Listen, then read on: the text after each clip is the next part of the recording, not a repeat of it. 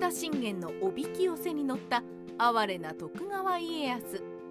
三国志の時代の大きな戦いの一つである石庭の戦いでは呉の武将が義へ寝返ると嘘をついて義軍をおびき寄せたところを呉軍が包囲して大打撃を与えております。これに似た戦略を武田信玄も徳川家康に対して使用していたのを知っておりましたか？信玄が使った戦術は寝返りなどではなく家康を挑発することでおびき寄せることに成功しております。正常作戦発動。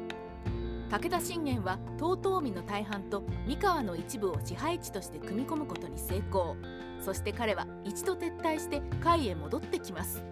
彼は甲斐へ帰還してから信長包囲網の諸大名に対して正常作戦を実行する。との旨を伝えて包囲網の諸大名の士気向上に努めるとともに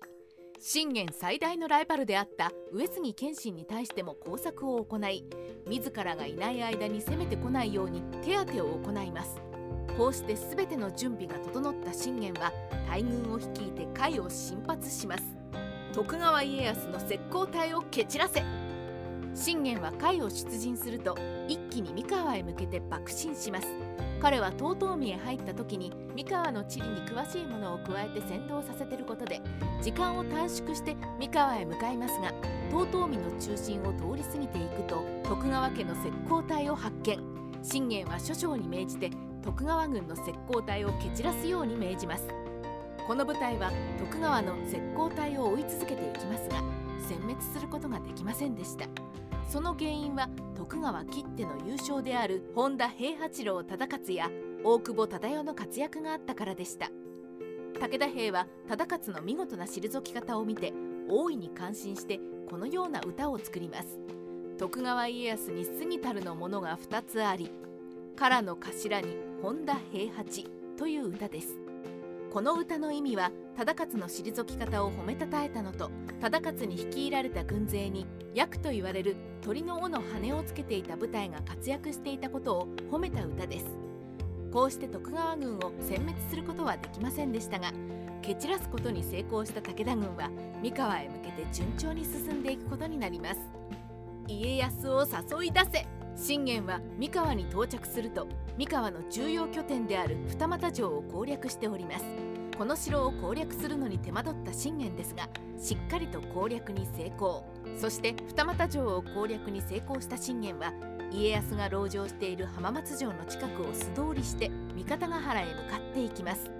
信玄は浜松城をなぜ攻めなかったのでしょうか。それは家康をおびき寄せることが目的であったためです。信玄は城攻めに時間をかけるのがもったいなく思っておりました。そのため浜松城攻略を行うことをしないであえて素通りして精進していくことになります。もし家康が出てくればもっけの幸いで野戦にてフルボッコにする自信が信玄にはありまた出てこないならばそのまま西へ兵を進めて織田の領地である尾張へ向かうことができます。信玄にしてみたら損が全くない行軍でしたが信玄の思惑としては家康に出撃してほしかったのではないかと考えます。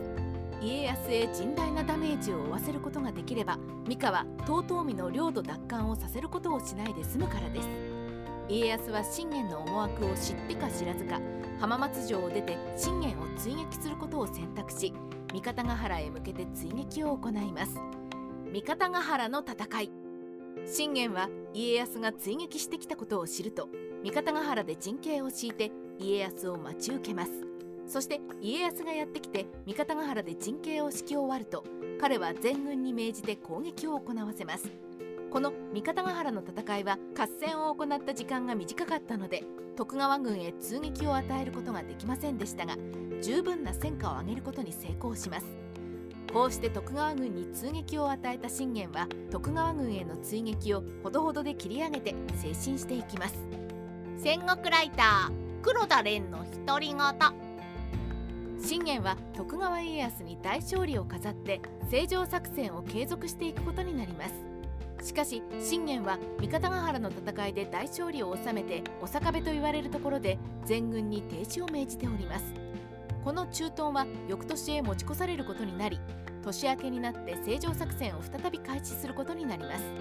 なぜ信玄は時間短縮をしてまで正常作戦を行っていたのに一時的に軍勢をとどめたのでしょうか。それは信玄の病に原因がありました。